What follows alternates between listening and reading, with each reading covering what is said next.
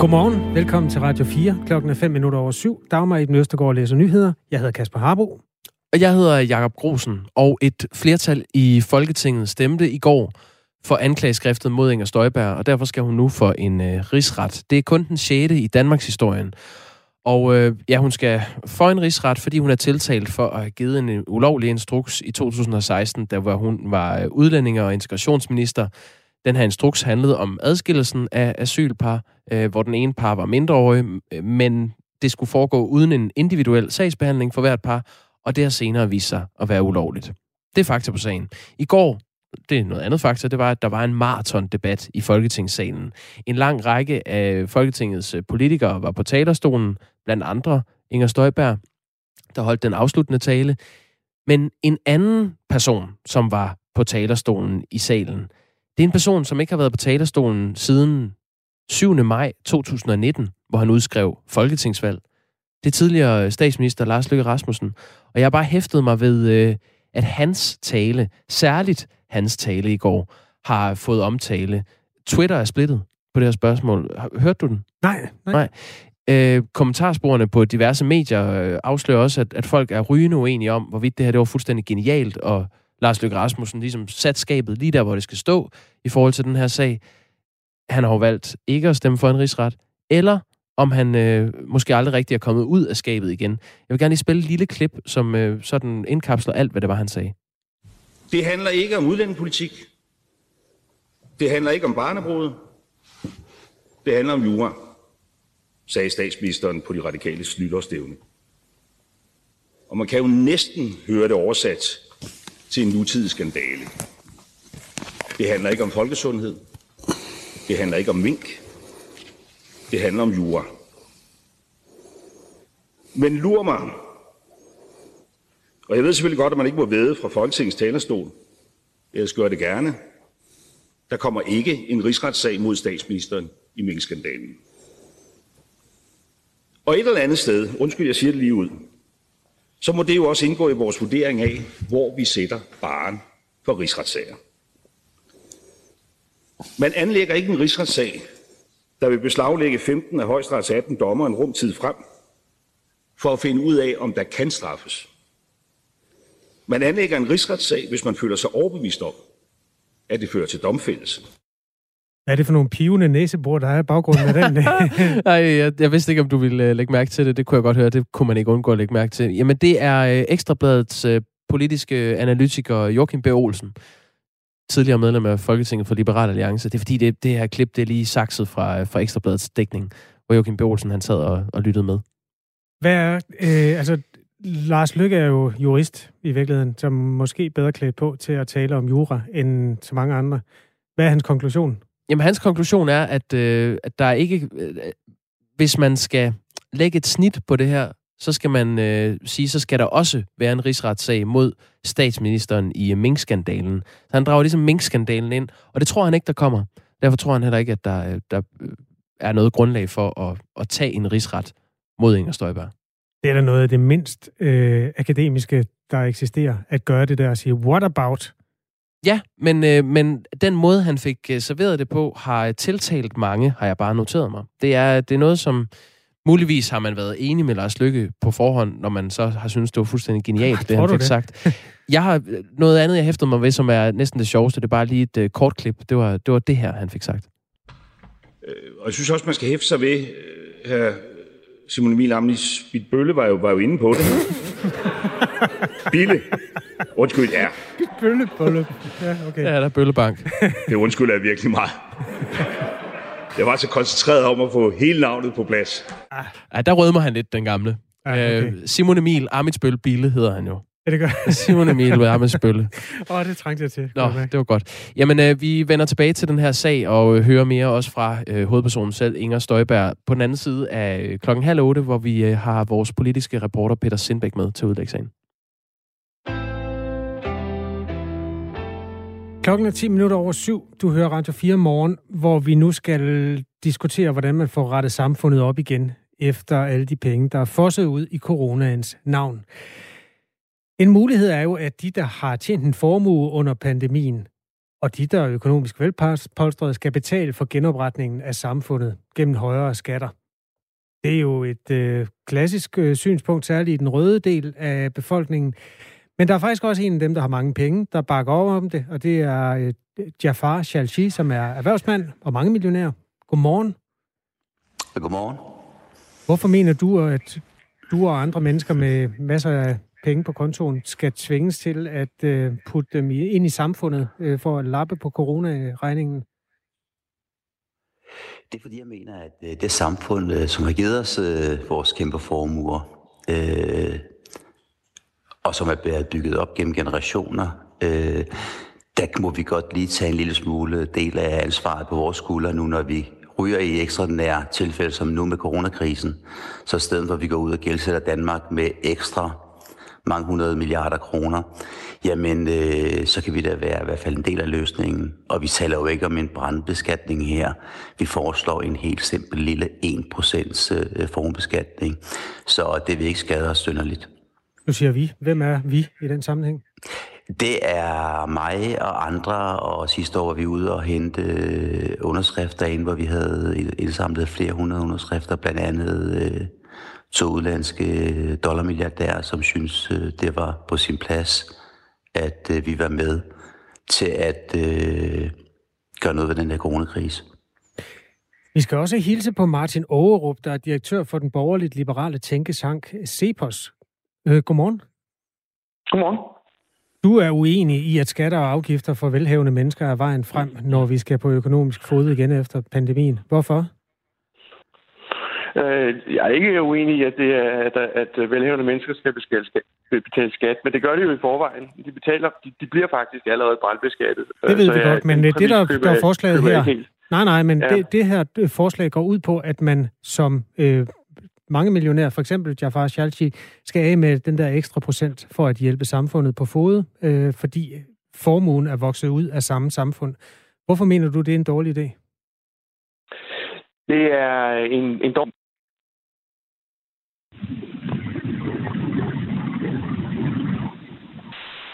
Der sker ærgerlige ting med telefonforbindelsen her til Martin Ågerup. Jeg tror simpelthen, vi skal forsøge at kalde op igen. Øhm, Martin Aarup tager vi med om lidt, altså direktør for den borgerligt liberale tænketank Cepos og øh, uenig i den her præmis. I mellemtiden kan vi måske tage dig med igen, Jafar Shalti. Hvis du som mange millionærer er villig til at give afkald på en del af din formue, hvorfor skal det så egentlig ske gennem skatter og afgifter? Kan du ikke bare give et bidrag? Øh, jo, øh, jeg har sådan set sammen med min kone givet bidrag. Vi har givet over 200 millioner til velgørenhed de sidste par år. Øh, men jeg synes, vi skal systematisk øh, gå til værks her, øh, så staten i Danmark og andre stater kan vide, hvad de har at gøre med øh, år efter år, kan planlægge sig ud af det. Det her, det forsvinder jo ikke lige øh, med et svuptag. Så, øh, og vi ved, at den globale øh, filantropiske arbejde, som vi meget går meget indenfor, er øh, så lille, at den kan simpelthen ikke, øh, den er ikke stor nok til at kan øh, klare problemerne. Derfor men så tager du en beslutning på vegne af nogle andre mennesker også, som øh, ikke nødvendigvis har tjent deres penge på samme måde som dig, og som heller ikke nødvendigvis har samme øh, filantropiske tilgang til, hvordan et samfund skal bygges op. Hvorfor synes du, du kan tillade dig det? Jeg bestemmer ikke over, andre der ikke kommer et forslag, øh, hvor jeg synes, at det vil på plads sammen med mange andre. Så øh, det kommer op til vores regeringer, om de vil øh, gå ind og øh, beslutte en 1% øh, formuebeskatning. Vi så jo med glæde sidste måned, at Argentina netop gik ind og lavede, øh, fik øh, lovforslag igennem i deres parlament, hvor de går ind og beskatter de ekstreme formuende i Argentina med, jeg tror det var 2,5 procent, øh, til at klare deres krise. Så det sker ude i verden. I USA har vi set toppolitikere som Bernie Sanders og Elizabeth Warren, som har været ude øh, og tale for en lille bitte øh, formbeskatning, og de skubber stadigvæk på for det. Så øh, det kommer mere og mere frem, og jeg, jeg er helt overbevist om, at specielt i USA, hvor uligheden er totalt ud af kontrol, at der kommer der en lille formbeskatning på et tidspunkt. Jeg tror, vi har Martin Ågerup med igen, direktør for Cepos. Godmorgen, Martin, er du der?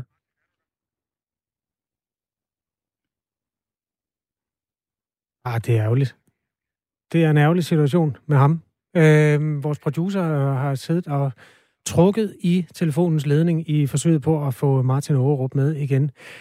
Øh, jamen, så bliver vi da bare hos dig, så længe, øh, Jafar Shalti når du møder modstand øh, blandt andre, øh, altså når du diskuterer de her ting blandt erhvervsfolk, hvad er så dit bedste argument for, at, at øh, det her det er vejen frem for Danmark? Altså en ting er jo USA, hvor uligheden er ude af kontrol. Det er den jo ikke i Danmark.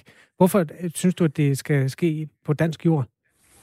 Fordi vi også har en ulighed herhjemme, jo skal vi lige huske på, øh, for ikke slet ikke at snakke om de 60.000 fattige børn i en af verdens rigeste lande. Vi skal huske på, at formuen, øh, formuen i Danmark ligger hovedsageligt i top 10 procent. 10 procent af den danske befolkning sidder simpelthen på halvdelen af alle formuerne i Danmark, så øh, vi har altså også ulighed herhjemme. Ikke så øh, galt som i USA, nej, men vi har den stadigvæk herhjemme. Og igen her, jeg, jeg taler jo om, vi gør det her et godt hjerte, og gerne vil hjælpe dem på bunden. Øh, vi har 50.000, der har mistet deres øh, jobs øh, her under coronakrisen. Øh, og jeg er bare blevet rigere og rigere. Altså, jeg mener, er det så ikke okay at komme og sige, jamen lad mig dog give 1%, det er ikke engang min formue, det er bare 1% af den ekstra fortjeneste, jeg har haft. Øh, okay. Det synes jeg godt, vi kan. Det er en win-win for alle. Vi prøver lige øh, for, for øh, at se, om der er hul igennem nu. Martin Aarup, Ja, jeg ved ikke, hvor meget I nåede at få med af det, jeg sagde. Forbindelsen røg åbenbart, kan jeg forstå. Ja, det var lidt ærgerligt, men øh, prøv lige forfra at fortælle, hvor din modstand er mod, at øh, den her ekstra procent, den kan tages af de meget store indtægter, som Jafar Shalchi og hans øh, livmænd øh, trækker ind. Hvorfor er du imod det? Ja, altså for det første, så er der ikke brug for at hæve nogen som helst skatter, fordi de her udgifter, vi har under coronakrisen, det er engangsudgifter, og øh, der er bred enighed blandt økonomer om, at de danske øh, finan- offentlige finanser er sunde. Der mangler ikke skatteindtægter. Øh, kassen stemmer. Vi låner jo pengene. Er en grund til, at... Vi låner jo pengene. Det er fuldstændig korrekt. Men, men selv hvis vi skal betale dem tilbage, og selv hvis vi skal betale renter på dem, så hænger øh, kassen stadig sammen. Så der er ikke grund til at hæve skatterne, øh, og det er en skidt idé at hæve skatter, når økonomien er trængt, fordi det fører til færre investeringer og færre af af de ting, som øh, vi, vi faktisk efterspørger gerne vil have, som Tabar også gerne vil have. Øhm, og især hvis man beskatter afkast af investeringer, så fører det til færre investeringer. Men og det er jo sjovt, fordi du sidder jo du sidder og argumenterer imod det, som Jafar Shalchi siger. Altså han har jo tjent sine penge på aktier og på ejendommen og øh, lever af investeringer. Øh, altså øh, en ja, mand som ham øh, gør, sig jo, øh, gør, altså, gør jo redde for, at han, han godt vil kunne holde til det. Det er jo ikke et spørgsmål om, øh, hvad han vil kunne holde til. Han har jo sit på det tørre. Men du skal tænke på øh, små iværksættere, der skal starte op. Øh, men de det er jo meget rige mennesker, vi snakker om her. Og, øh, ja, men, men hvem skal de små iværksættere, der starter op, skaffe penge fra? De skal, de skal skaffe penge. De skal skaffe penge fra sådan nogen som Jafar. Og, og, der, og der skal, øh, øh, for at kunne skaffe de penge, så skal investeringen kunne betale sig. Og jo højere, jo mere man brandbeskatter afkast af investeringer, jo færre investeringer får man. Og hvis man for eksempel tager sådan noget som selskabsskatten, for nu bare tage det. Hvis man sænker den, det viser øh, øh, øh, beregninger fra Finansministeriet, hvis man sænker den, så skulle man tro, at det kom de rige til gavn. Det er faktisk ikke tilfældet. Det kommer os alle sammen til gavn. Uligheden stiger ikke. Alle lønninger i samfundet stiger. Det eneste, der falder, det er beskatning af selskabsskatten. Alt andet, øh, det går øh, fremad. Og det skal man altså lige huske på, at det, at at beskatte investeringer, det er noget, der ikke rammer de rige. Det rammer os alle sammen, fordi vi er alle sammen interesseret i, at det bliver investeret. Især i en tid som denne her. Okay. Frankrig indførte en millionærskat i 2013, øh, afskaffede den igen i 15, fordi det viste sig at være en meget dårlig idé. Macron kaldte det Cuba without sunshine. Øh, Torning ville indføre en millionærskat i Danmark, og øh, droppede det, fordi vismændene nåede frem til, at den ville ikke skaffe noget ekstra proveny til statskassen. Man ville miste jeg tror... skatteproveny, sandsynligvis mm. på at indføre den. Jeg tror lige, vi skal lade Jafar Shalshi svare på de ting, du kommer med her. Ja tak. For det første er det ingen brandbeskatning overhovedet. Vi snakker om 1% formuebeskatning. Vi, vi snakker ikke om beskatning på iværksættere. Vi snakker om beskatning på de superrige. Vi snakker om dem, der har 60 cifrede millionbeløb i formuer. Og for det andet, jeg er jo forretningsmand. Jeg vil aldrig nogensinde gå ud og låne til min virksomhed, hvis jeg vidste, familien havde penge. Så Danmark skal da ikke ud og gældsætte yderligere, fordi renten er lav, og vi håber på, at den forbliver med at være lav, når vi allerede har enorme midler herhjemme til at kunne klare vores coronakrise. Så jeg er ikke enig i, at vi bare skal låne og låne, fordi der er masser af mennesker derude, der gerne vil låne Danmark nogle flere penge. Derfor er der slet ikke behov for at gå ind. Jeg siger bare her, der er rigtig mange som mig, der siger, at det er helt okay. Kun super toppen af det rige herhjemme. Og også i udlandet ved vi, af de underskrifter, vi samlede sidste år med over 200 underskrifter, at det vil ikke ramme os hårdt at gå ind og tage 1 procent ikke engang af vores formuer, det er bare 1 procent af den tocifrede fortjeneste, vi har haft i 2020. Mm. Så der... vi snakker simpelthen om så lidt, at øh, vi ikke kan mærke det. Der... Jeg ved det selv. Jeg faktisk jeg sige, undskyld, jeg afbryder dig her, men det er fordi, vi skal lige ja. nå at have Martin Aarup på, også øh, direktør altså i den borgerligt liberale tænketank Cepos. Er der et kort respons til, til det, du hører her? Ja, altså det er, jo ikke, det er jo ikke rigtigt, at det er en lille skat, fordi det er jo skat oven i den skat, der allerede er. Og det er det, der er problemet med den slags, og det er derfor vismændene regnede sig frem til, at en millionærskat i Danmark i 2012 ville reducere det samlede skatteproveny. Det er jo fint nok at tage, tage far til udgangspunkt i sig selv, men det er en anekdote. Altså det svarer jo lidt til, hvis der er man taler om at hæve øh, priserne på tomater, og så er der en, der siger, at jeg vil blive ved med at købe lige så mange tomater, som jeg plejer. Så det vil ikke have nogen indflydelse på efterspørgselen efter tomater. Jamen, vi ved som økonomer, mm. at stiger prisen på tomater, så falder efterspørgselen. Det sagde øh, Martin Aarup, som er direktør i den borgerligt liberale tænketank Cepos. Tak til dig, og også tak til dig, øh, Jafar Shalti, som er erhvervsmand, og som altså stiller forslaget her. I må have en god dag begge to. Så med. 21 minutter over syv er klokken. Du hører Radio 4 morgen, og giv endelig lyd, hvis man har lyst. Der kunne for eksempel stå i sms'en R4 og et mellemrum, så kan der stå, kan han ikke bare indbetale 1% af sin formue? Et forslag fra en lytter. Øh, ja, så står der, øh, hvis jeg kunne stoppe med at betale skat, gjorde jeg det øjeblikkeligt. Fandme mig, om mine penge skal bruges på en rigsretssag, der ikke fører til en hudende fis. Valg nu, så vi kan få børnehaveklasserne ud af Folketinget. Det er Ivan, der har skrevet. De rige bliver rigere, og verdens ulighed vokser og vokser, så det klinger hult, når han piver over at lade de bredeste skuldre bære mest, skriver Jens. Og Daniel skriver, prisværdigt forslag fra en af dem med mange midler. Man kunne ikke, øh, men kunne han ikke bare dele ud? Han kunne glæde mange fattige for små penge, men fedt, at han tager bladet fra munden. Fedt, at de skriver ind. Klokken er 22 minutter over syv. Og vi skal til en øh, anden stenrig mand. Jeff Bezos, som er stifter af internetgiganten Amazon og mange milliardærer, stopper som administrerende direktør til sommer.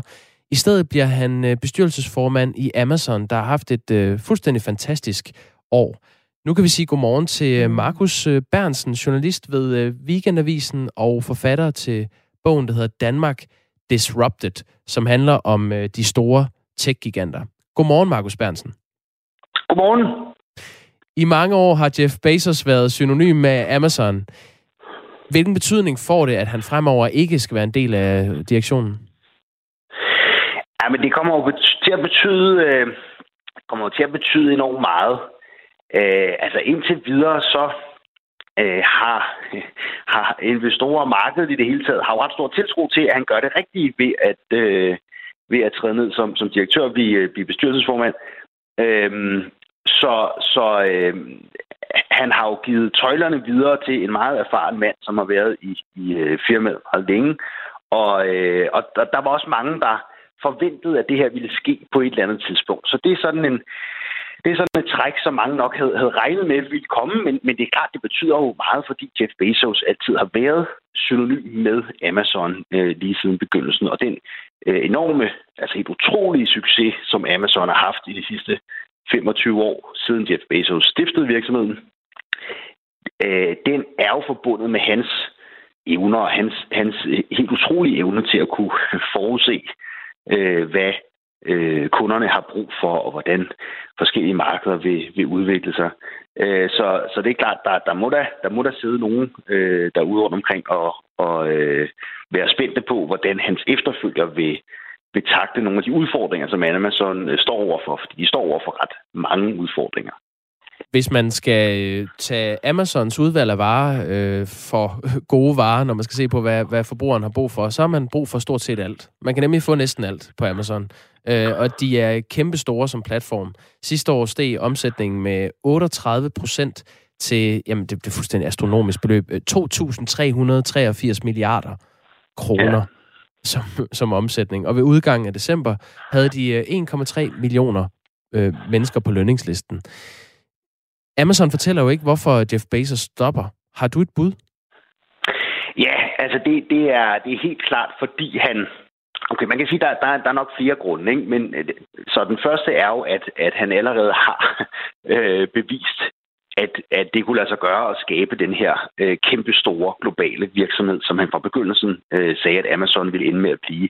Så Amazons øh, vækst, Amazons udvikling øh, over de seneste 25 år har, har jo ikke haft noget øh, sidestykke øh, nogen steder. Altså det, det, det er helt utroligt, hvad, hvad, han, har, øh, hvad han har opnået med øh, Amazon, og både med med, med, de, altså med de forskellige dele af Amazon, som jo efterhånden er sådan et ret stort øh, konglomerat af forskellige virksomheder, der opererer i forskellige markeder. Så han har jo også bygget, Jeff Bezos har jo også øh, koblet det, der hedder Amazon Web Services på, som laver sådan, øh, øh, som øh, sørger for, at hjemmesider kan, altså som, som har øh, serverparker og lever, øh, leverer forskellige mm. øh, tjenester til, øh, til, til internet øh. Øh, og det har også været en kolossal succes. Så han har bygget den ene succes efter den anden, øh, har bevist, at det kan det altså gøre, kan nu øh, give tøjlerne videre. Men den rigtige grund er jo, øh, at han ikke har haft tid nok til alle de andre projekter, han, han har lavet ved siden af Amazon. Øh, for eksempel, altså, og, og måske han har jo både sådan forskellige filantropiske øh, projekter, som man gerne vil bruge mere tid på. Det har han også tidligere sagt. Men især er det jo nok det her rumfarts, øh, rumfartsvirksomheden Blue Origin, som, som han vil bruge tid på. Indtil videre så har han afsat, hvad er det, en halv dag, jeg tror det er hver, hver øh, onsdag eftermiddag, og så i weekenden har han i et meget, meget travlt schema, har Jeff Bezos brugt på, øh, på Blue Origin. Men, men nu vil han helt klart øh, komme til at dedikere øh, meget mere af sin tid til, øh, til, til, øh, til den del. Øh, fordi de jo også øh, især her på det sidste er blevet overhalet af Elon Musk, og hans øh, rumfartsprogram, der hedder SpaceX. Og det er jo og så den, øh, ja, ja. Der, der er Elon Musk jo så bare den mand, som Jeff Bezos øh, ligger og kæmper ja. med om at være verdens rigeste mand. Så så kan de ja. hver især have deres øh, rumfartsvirksomheder. Øhm, Markus Bernsen, jeg skal lige nå at spørge dig. Der er jo også nogle dårlige sager øh, sådan i, i kølvandet på, på Amazon, øh, den her kæmpe virksomhed. Firmaet er blevet kritiseret for kritisable arbejdsforhold for, øh, for medarbejderne i øh, lagerbygningerne hos Amazon. Der har også været problemer med skatteforholdene. De øh, betalte for eksempel ikke nogen skat i 2017 og 2018. Der ja. har også været problemer med noget dataindsamling osv. Tror du, det bliver anderledes fremover, når det er en anden, der skal stå ved råpinden? Nej, det gør det ikke. De, kommer, de her sager kommer kun til at vokse, og det kommer kun til at spidse til for, for Bezos' øh, efterfølger. Det er også en af grundene til, at han stopper, kunne man, kunne man nok mistænke, at det er blevet mindre sjovt at være ansigtet på, øh, på Amazon udadtil og skulle stå til ansvar over for for alle de, den her kritik, der bliver rettet mod, øh, mod Amazon. Den, den kommer helt sikkert kun til at, øh, at vokse fremover. Markus Bernsen er øh, journalist ved Weekendavisen og forfatter til bogen øh, Danmark Disrupted. Og så belyste du lige øh, ja, livet og virket omkring øh, Jeff Bezos her i, øh, i Radio 4 morgen. Tak for det. Selv tak. Ja, klokken er 28 minutter over syv på den her onsdag. Mm. Ja. Nu, vi kan ikke nå at tage den hele vejen, men nu, nu tager vi den lidt af vejen. Husker du balladen om Hottentot-karusellen? Og balladen om kæmpe Eskimoen? Ja. Og balladen om skippermixen? Ja. Er der ny ballade? Ja. Øh, vaniljemanden forsvinder fra Tørslefs pakker med vaniljesukker. Øhm, Tørslef er et øh, dansk øh, industrifirma, der laver ja, blandt andet vaniljesukker og i øvrigt også et produkt, der hedder Atamon. Og begge meget velprøvede, gode husholdningsprodukter har den slagside, at der er noget, som opfattes en lille smule stereotypt på emballagen. Vi kan se, om vi når at tale om Atamon, som er noget, man bruger til at rengøre syltetøjsglas i lidt senere. Men først og fremmest, vaniljemanden er en meget, meget flot, mørk mand med turban, der... Ja, og store øreringe. Ja, øh, han forsvinder. Oprindeligt hed manden øh, Jena Sena og passede elefanter. Han kom fra Colombo. Det er en, øh, en rigtig mand. Ja. Det er en konkret mand, der er blevet afbildet. Ja. Og, Hvorfor forsvinder han? Ja, det er jo fordi Tørslev øh, har kigget i kalenderen og set, at det er 2020, eller det er det så ikke engang, 2021, og man følger med tiden. Øh, jeg vender hver en sten i den sag efter nyhederne. Det, der, der er meget i det her. Der er rigtig meget.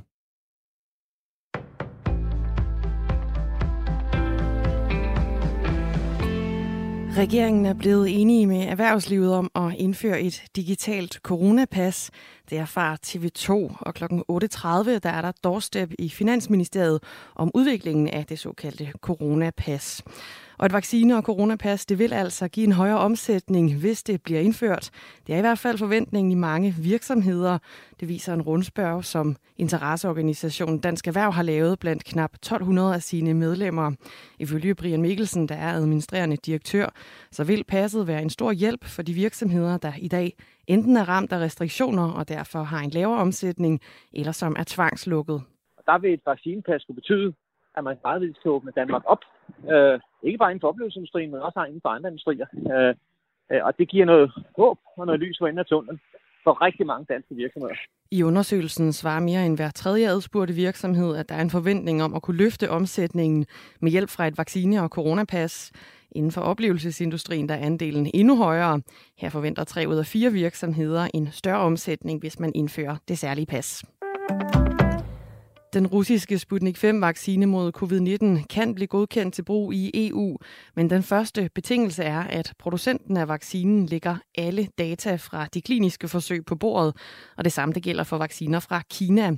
Det sagde EU-kommissionens formand Ursula von der Leyen på et møde i går med europæiske politikere. Det oplyser deltagere i mødet for, til nyhedsbyrået AFP. Hvis de russiske og kinesiske producenter åbner deres bøger, viser gennemsigtighed og fremlægger alle data, så vil de kunne få en betinget markedsgodkendelse som de andre vaccineproducenter, sagde den tyske kommissionsformand. Landets ledige skal ikke bekymre sig om at løbe tør for dagpenge eller kontanthjælp, mens coronasmitte lukker store dele af landet ned og gør det sværere at få job. Sådan lyder meldingen fra SF, der vil forlænge den såkaldte dødperiode i dagpengesystemet frem til august, skriver mediet A4 Arbejdsliv.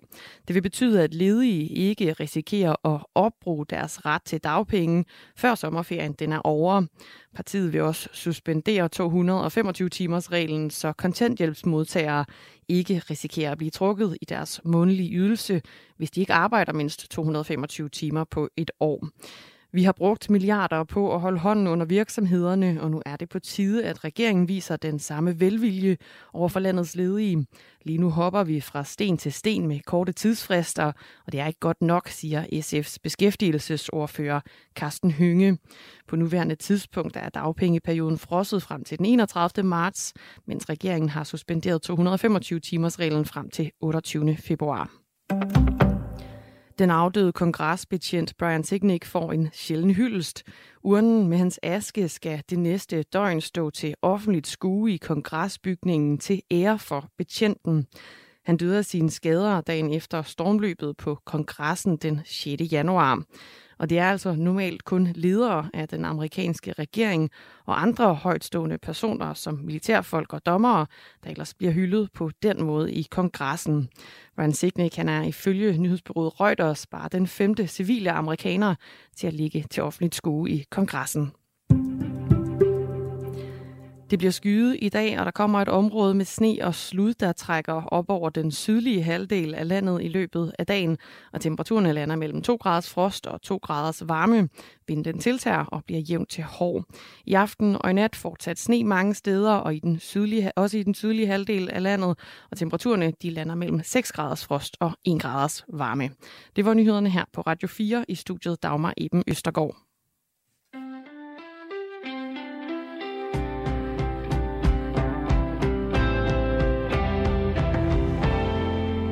Du lytter til Radio 4 morgen.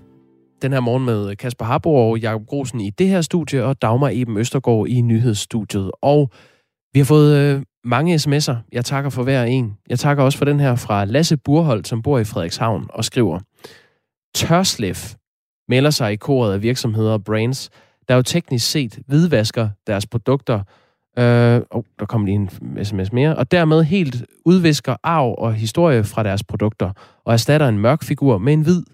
Ingen, som ingen andre end en mærkelig cancel-kultur kultur, ser racisme i logos og brand identificering med sorte figurer. tillykke til cancel-kulturen for i den grad at hvidvaske en hel masse virksomheder. Det ligner jo mistænkeligt meget rigtig racisme.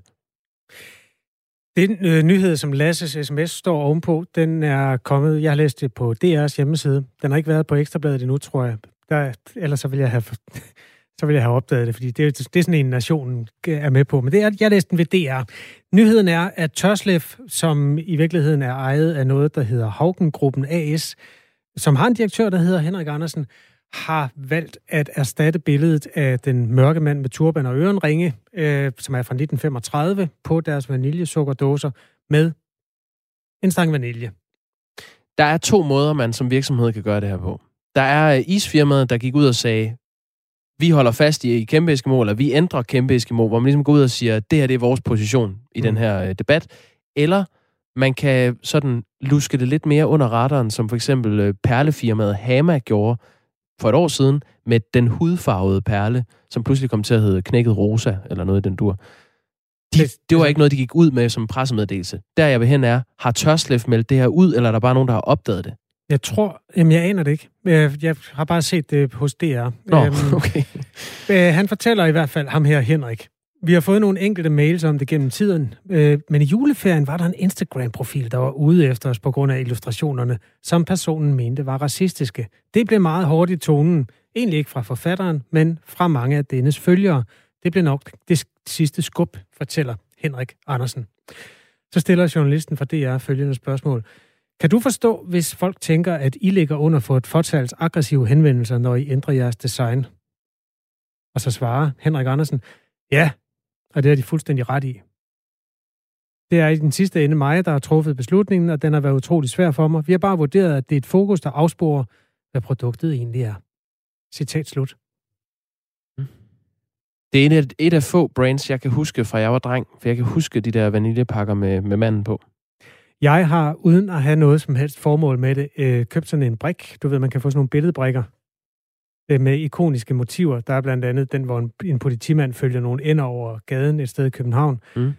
Øhm, der købte jeg også den der emballage, fordi den har også forfulgt mig. For mig er det indbegrebet af farmors køkken, ja. den der øh, vaniljedåse. Ja. Den hænger ved siden af din indrammede Mohammed-tegning på toilettet. ja, men det er åbenbart, det den skal jo. Ja. Øh, nej, nej du, ja, det ved jeg sgu snart ikke, altså hvad jeg skal sige til det. Jeg, jeg har altid haft så svært ved at finde mine ben at stå på i den her. Der, jeg, jeg synes jo, der skal meget til, før man laver noget om, der altid har været der. Og det er jo så den øh, balance, som man er, har nået til. Vi har fået en sms her fra Jens, der skriver, Jeg tror da, at min gamle kaffedåser med den smukke sorte kvinde fra Ali Kaffe ender med at have museumspotentiale. Jeg opgiver at forstå Tørslefs handling. Jeg må lige rette dig, Jens. Det er Cirkelkaffe, der har den smukke, mørke kvinde. Ja, det synes jeg da også, at det må være. Og det er sådan set en relevant indvending. Hun figurerer stadig. Hun blev gjort mindre på et tidspunkt. Cirkelkaffe er jo Coop Danmark øh, tidligere FDB's eget kaffemærke, hvor hun figurerer sådan en hedder det Masai? Altså, jeg, jeg har ikke forstand på afrikanske folkeslag, men hun er sådan, der er sådan noget Etiopien, Kenya, øh, deromkring over mm. hende. Sådan en langhalset, øh, smuk kvinde med store ørenringe også. Nå, men... Ja. Endnu en sms? Nej, inden det, fordi jeg skal lige gøre hende færdig. Nå. Er vi enige om, hun er afrikaner? Ja. Altså 100% enige, ikke også? Jo.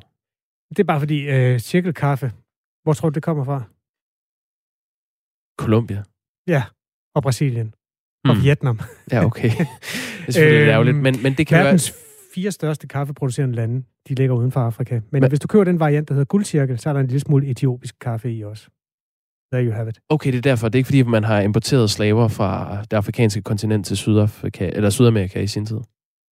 At hun er på kaffedåserne? Jamen, det ved jeg ikke. Altså, når kaffen kommer fra Colombia i dag. På cirkelkaffen. Åh, oh, det er svært at svare på. Det tror jeg simpelthen, det handler om øh, udbud og efterspørgsel. Men det hører med til historien, at den der sorte kvinde, hun blev tegnet af en eller anden øh, meget berømt øh, dansk øh, plakatkunstner, som engang kom ind på Galatea-kronen. Kender du det sted? København? Ja, ja dejligt sted. Super dejligt sted. Der mødte han en mørk kvinde, og så er resten historie.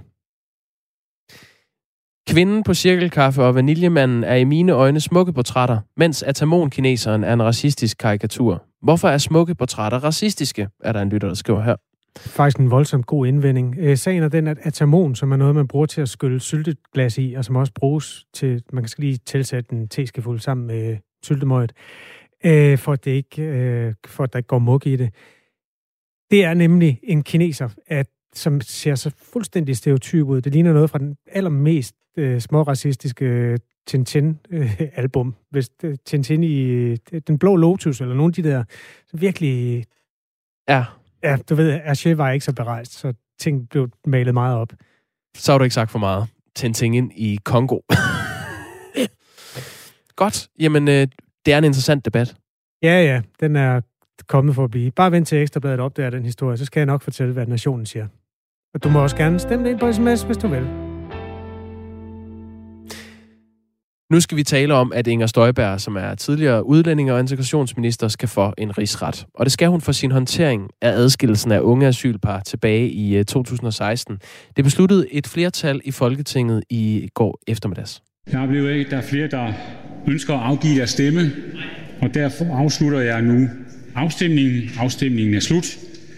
For stemte 139, 30 imod, ingen hverken for eller imod. Forslaget til folketingsbeslutning er vedtaget og vil nu blive meddelt rigsrettens, rigsrettens formand. Den her afstemning fulgte en øh, meget lang og ophedet debat i Folketinget. Det var nærmest en uh, maraton-debat, hvor mange politikere var på talerstolen. Og det var især Støjbergs støtter, der forsvarede den tidligere minister og tidligere uh, Venstre næstformand, der var til stede. Peter Sindbæk, politisk reporter på Radio 4. Godmorgen.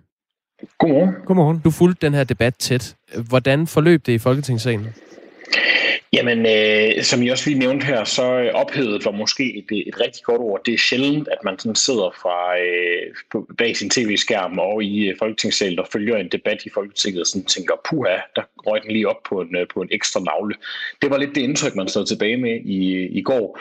Det var især partierne, som, øh, som meget indæb er imod en, en rigsret, som... Øh, i en lang række øh, indtog talerstolen og talte dunder mod øh, det, de man ser som en, øh, en dyb politisk øh, beslutning om noget, noget meget principielt, øh, nemlig hvorvidt man skal bekæmpe barnebrud eller ej. Øh, det, det var meget bemærkelsesværdigt, øh, og det var da også sådan, at, øh, at øh, Folketingets formand Henrik Dam Christensen en enkelt gang måtte, øh, måtte skride ind og, og mane lidt til besindelse blandt, øh, blandt øh, folketingsmedlemmerne, som, som indtog stolen endnu en bemærkelsesværdig ting. Der var nærmest ikke nogen repræsentanter fra, øh, fra øh, de, de røde partier, eller fra de partier, der stemte for rigsretten, der, der var i salen. Det var primært øh, folk fra Dansk Folkeparti og, og Nye Borgerlige, som, øh, som indtog talerstolen. Vi fik en øh, besked fra vores lytter Mariemme lidt tidligere på morgenen, hvor øh, hun skrev, øh, hvornår stopper Inger Støjberg med at tale til Sikander Siddiq på en nedladende måde. Hvad var det, der lå i den konflikt?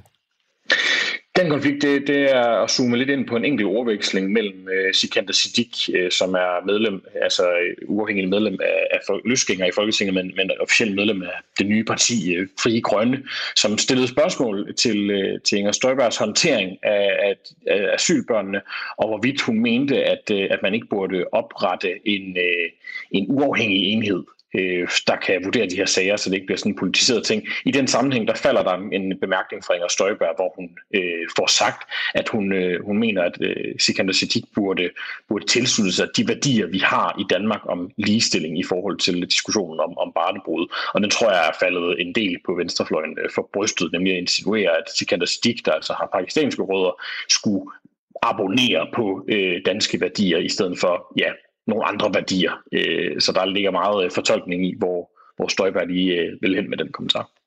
Lad os lige prøve at høre noget andet fra Inger Støjberg. Det er et svar på, hvordan hun forholdt sig til den her retssag, der nu kan gå i gang. Og det var sådan, som hun øh, sagde det fra talerstolen i Folketinget. I dag skal øh, alle folketingsmedlemmer hver især agere anklagemyndighed og vurdere, om jeg i sagen om barnebrud har gjort mig skyldig i en forbrydelse, der er så alvorlig, så jeg skal stilles for en rigsret. Jeg ved, at mine ord i dag, de jo nok næppe kommer til at gøre den store forskel. Den politiske beslutning er truffet af et stort flertal, også i mit eget parti, og de mener, at jeg er skyldig. I Danmark, der rejser man ikke straffesager for at rense hverken mennesker eller partier. Tvært imod. Man gør det for at dømme dem. Jeg står ved, at der i barnebrudssagen er begået fejl, og jeg har også flere gange beklaget dem. Men i modsætning til alle jer, der om lidt trykker på den grønne knap, så var jeg i lokalet. Jeg ved, hvad jeg har sagt og gjort, og jeg ved, at jeg ikke beordrede nogen til at gøre noget ulovligt. Ikke overraskende mener Inger Støjberg altså, hun gjorde det rigtige. Holder det øh, argument i retten, Peter Sindbæk? Det er jo så i hvert fald det, der skal testes ved en, en, en rigsret, og det er jo også, man må sige, et, et argument, som, som på meritterne øh, godt kunne blive udfordret voldsomt af, at vi jo har set en kommissionsundersøgelse og en kommissionsdelberetning, som sætter meget stort spørgsmålstegn ved den, ved den grundlæggende forklaring, som øh, Inger Støjberg er kommet med i øh, hele den igen. Men det vil tiden vise, og det var også det, der var øh, centralt i, i talerne øh, tirsdag. Samtidig synes jeg også, det er værd at bemærke, at, øh, at nogle partier her under Socialdemokratiet stemte for en, en, en tilføjelse til, til, til anklageskriftet og nogle af de papirer, som blev godkendt i Folketinget i går, hvor de understregede, at Inger Støjberg gjorde det politisk rigtige altså noget Støjberg så selv kommenterede på, at hun ikke rigtig kunne tage seriøst, fordi hvordan kan man gøre det politisk rigtigt, og så samtidig blive sat for en rigsret. Men det er jo der, hvor hele den her debat, den ligesom, øh, ja, hvad kan man sige, desintegrerer ned i, i, enten så er det princippet om øh, juraen i sagen, eller også så handler det om det grundlæggende politiske argument, nemlig at hun gjorde alt, hvad hun kunne for at forhindre, at unge piger blev sammen med ældre mænd, og omvendt så dem, der stemmer for rigsretten, de gør alt, hvad de kan for at opretholde øh, hvad kan man sige, retsstatens grundlæggende principper, også i forhold til, hvorvidt en minister har brudt loven eller ej. Og der er jo i hvert fald i delkommissionen, øh, delberetningen fra øh, Slutskommissionen og fra de uafhængige advokater, der har vurderet sagen, ret øh, stor tiltro til, at der er en sag at føre, og også at den sag øh, kan føre til en dom over for Inger Støjberg. Som du nævnte, Peter Sindbæk, så er det særligt øh, Dansk Folkeparti og Nye Borgerlige, der har taget Støjbær Støjberg i, i forsvar, øh, også under den her debat. Og lad os lige høre, hvad deres øh, respektive formænd sagde efter debatten. Her er det øh, Pernille Vermund fra Nye Borgerlige. Jeg tror, vi er mange, der godt kunne tænke os, at Inger Støjberg kom til os. Men det er jo dels fordi Inger er et utroligt sympatisk menneske, og også fordi Inger er, og det synes, synes jeg, man så på talerstolen i dag, en blændende dygtig politiker. Det var Pernille Vermund. Christian Thulesen Dahl, øh, Dansk Folkepartis formand, kom nærmest med en, en direkte invitation til Inger Støjberg.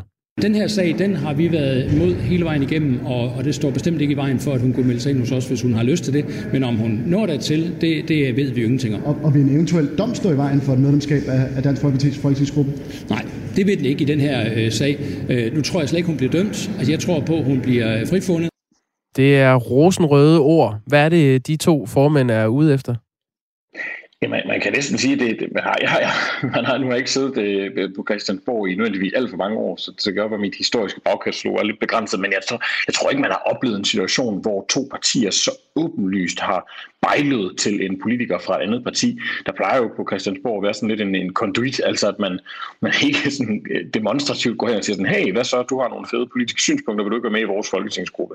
Her der er det jo to øh, fremtrædende højrefløjspolitikere, som jo nærmest er ved at falde over hinanden i deres forsøg på at sige, at Støjberg er en fantastisk politiker, har et fantastisk ideologisk udgangspunkt og er mere end velkommen. Øh, særligt også for Christian Thulsen Dahl, der helt åbenlyst går ud og siger, at selvom hun skulle blive dømt, så er der ikke noget, der til hinder for, at hun kan træde ind i Dansk Folkeparti's rækker i, øh, i Folketinget. Så de vil have hende over på deres hold, og det er en klar øh, front for dem i den udlændingepolitiske diskussion at stå vagt om den her sag, øh, og de principper, som de mener, at, øh, at Inger Støjberg har ført til tors, nemlig ved at nægte, at, at unge kvinder og ældre mænd kan blive sammen, og at det er den politiske vinkel på den her sag, der skal herske, også ikke den her diskussion omkring jura.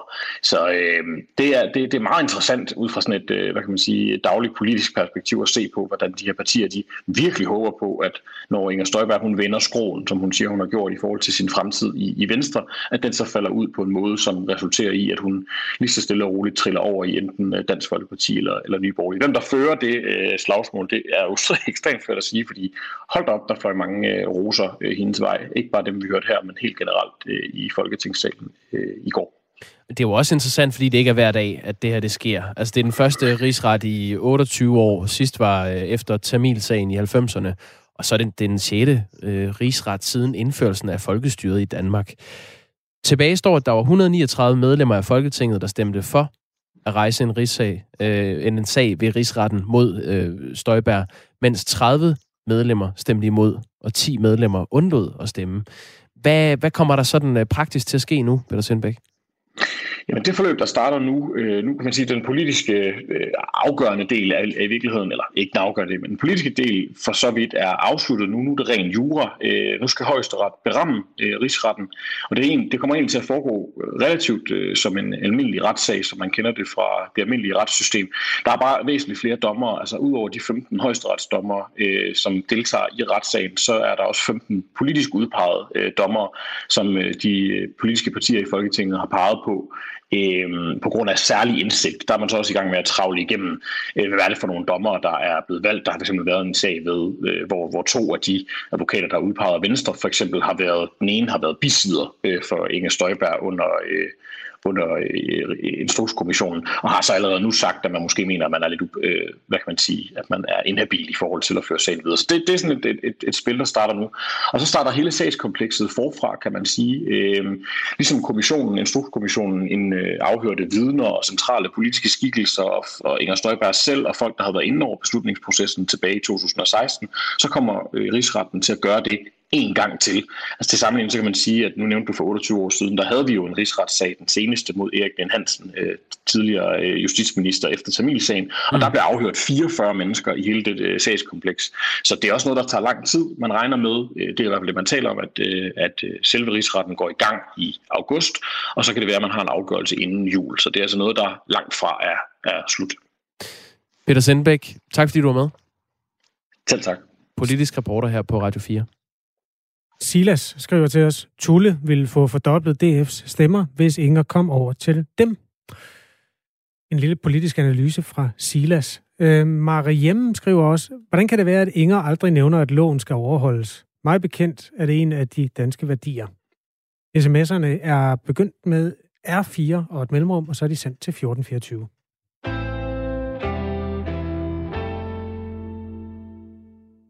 Da regeringen i foråret lukkede landet ned, advarede Sundhedsstyrelsens direktør Søren Brostrøm om, at hvis sundhedsvæsenet også blev lukket ned, så ville det gå ud over en lang række af patienter. Det skete jo alligevel som bekendt, at øh, store øh, sektorer i sundhedsvæsenet blev lukket. Regeringen ville sikre, at der var fuld kapacitet til at behandle de covid-19-patienter, som pandemien ville komme med. Og det forløb det er nu blevet kuglegravet i en rapport, som Folketinget har bestilt. Titlen på rapporten er Håndteringen af covid-19 i foråret 2020. Kjeld Møller Pedersen er professor i sundhedsøkonomi ved Syddansk Universitet. Godmorgen. Godmorgen. På baggrund af forløbet, som du også har skrevet en bog om, drager du den konklusion, at nedlukningen af sundhedsvæsenet var overilet. Hvorfor var den det?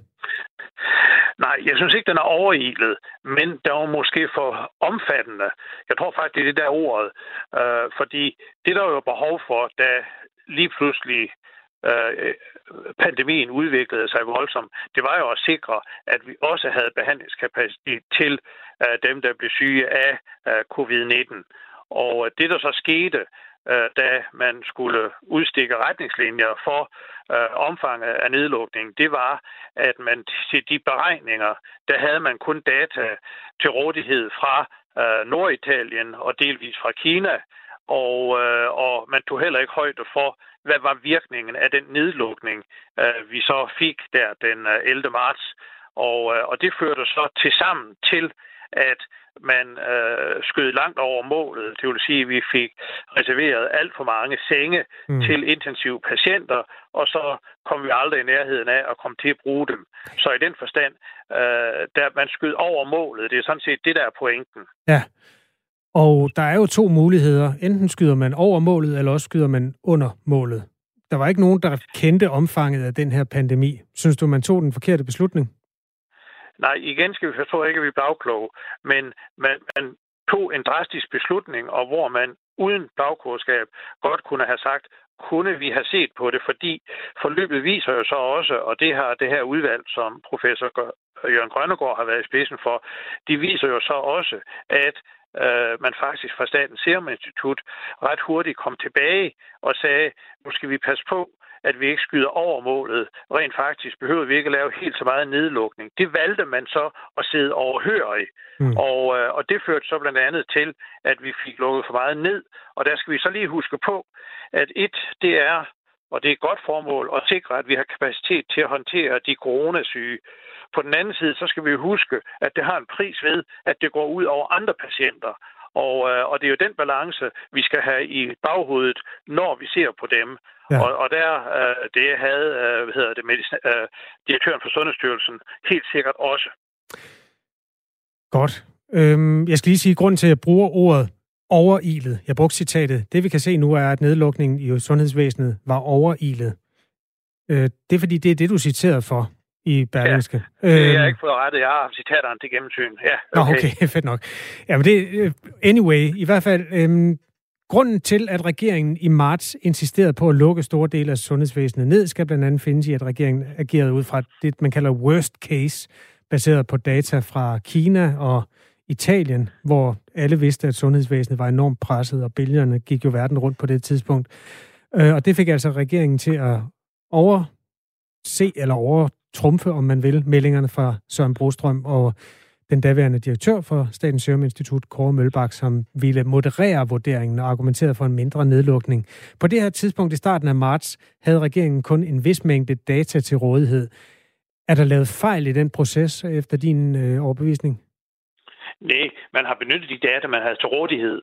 Men, men, men der er det så igen, der skal vi passe på, at når man vælger en worst case, så skal man jo stadigvæk lige have tænkt over og sige, hvad betyder det, at det er worst case? Og worst case tog jo ikke højde for, at man rent faktisk havde lukket ned, og der vil være en virkning af det, og det vil sætte ind relativt tidligt. Øh, så, okay. så i den forstand, så kunne man sige, at så valgte man et ekstremt forsigtighedsprincip, og, øh, og det vi jo nu gør her, og det er så en del af den opfejning, som foregår nu her, hvor vi ser på forløbet, det var jo så bare, at så glemte man at tænke på, at det ville gå ud over andre patientgrupper. Og, øh, og det er helt klart, det var der ikke øh, rigtig tid til at få medtænkt.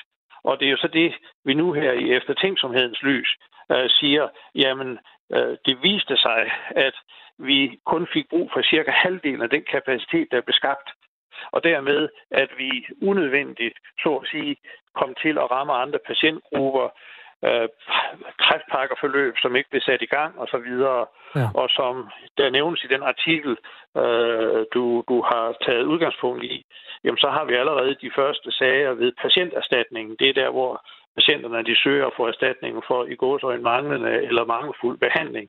Og der ligger allerede de første, jeg tror, 155 sager med afsat med afsæt i udsat behandling og hvilke konsekvenser det har haft for dem.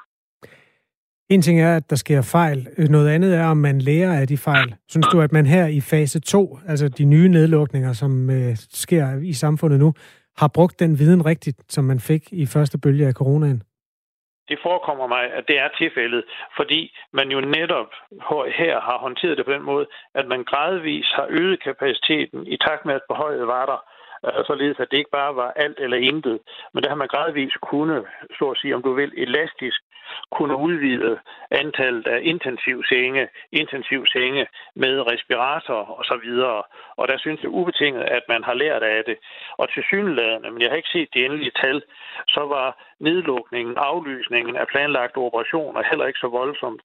Så var faldet i ambulante besøg på sygehusene heller ikke så voldsomt. Så ja, jeg mener faktisk, at man helt klart har lært af forløbet i foråret her i forbindelse med det, vi ser her før jul og også her efter jul. Det sagde altså Kjeld Møller, Peder, Kjeld Møller Pedersen, som er professor i sundhedsøkonomi ved Syddansk Universitet. Du skal have tak, fordi du var med her i Radio 4 morgen. Ja, velbekomme. Det er altså, øh, fordi der nu øh, foreligger en øh, rapport, som Folketinget har bestilt. Den hedder Håndteringen af covid-19 i foråret 2020. Og som sundhedsprofessoren øh, var inde på, så foreligger der altså også en stribe retssager og erstatningssager. 155 var det tal, som kom op her i interviewet, fra mennesker, der mener, at, øh, eller efterladte, som mener, at øh, covid-19-håndteringen har kostet øh, hos deres, i deres sygdomsforløb. SMS'en er åben for øh, alle, der skulle have lyst til at skrive ind til det her radioprogram Radio 4 morgen. Man øh, skriver R4 og så sin kommentar, og så sender man den til 1424. Og det, øh, det er der mange, der er godt opdraget til allerede. Og tak for alle sms'er. Lad os lige få ryddet op i øh, dem her, Kasper. Øh, Emil, øh, han skriver, enten skyder man over målet, eller også scorer man. Man skyder fandme ikke under målet. Nej, det, det er ret i, Emil. Ja, sorry. Øhm, Hvad kommer retssagen til at koste skatteyderne, når man dividerer 100 millioner op per skatteyder, spørger Stefan? Øh, 17 kroner? Nej, Og hvad har vi? Mindre, ikke? Eller hvad? 100 millioner kommer det til at koste. Ja, 5,9. Det kan vi lige regne ud, mens der er nyheder. Det er godt. Det gør vi, Stefan. Klokken er 8. Dagmar Eben Østergaard har nyheder. Og vi er 5,7 millioner.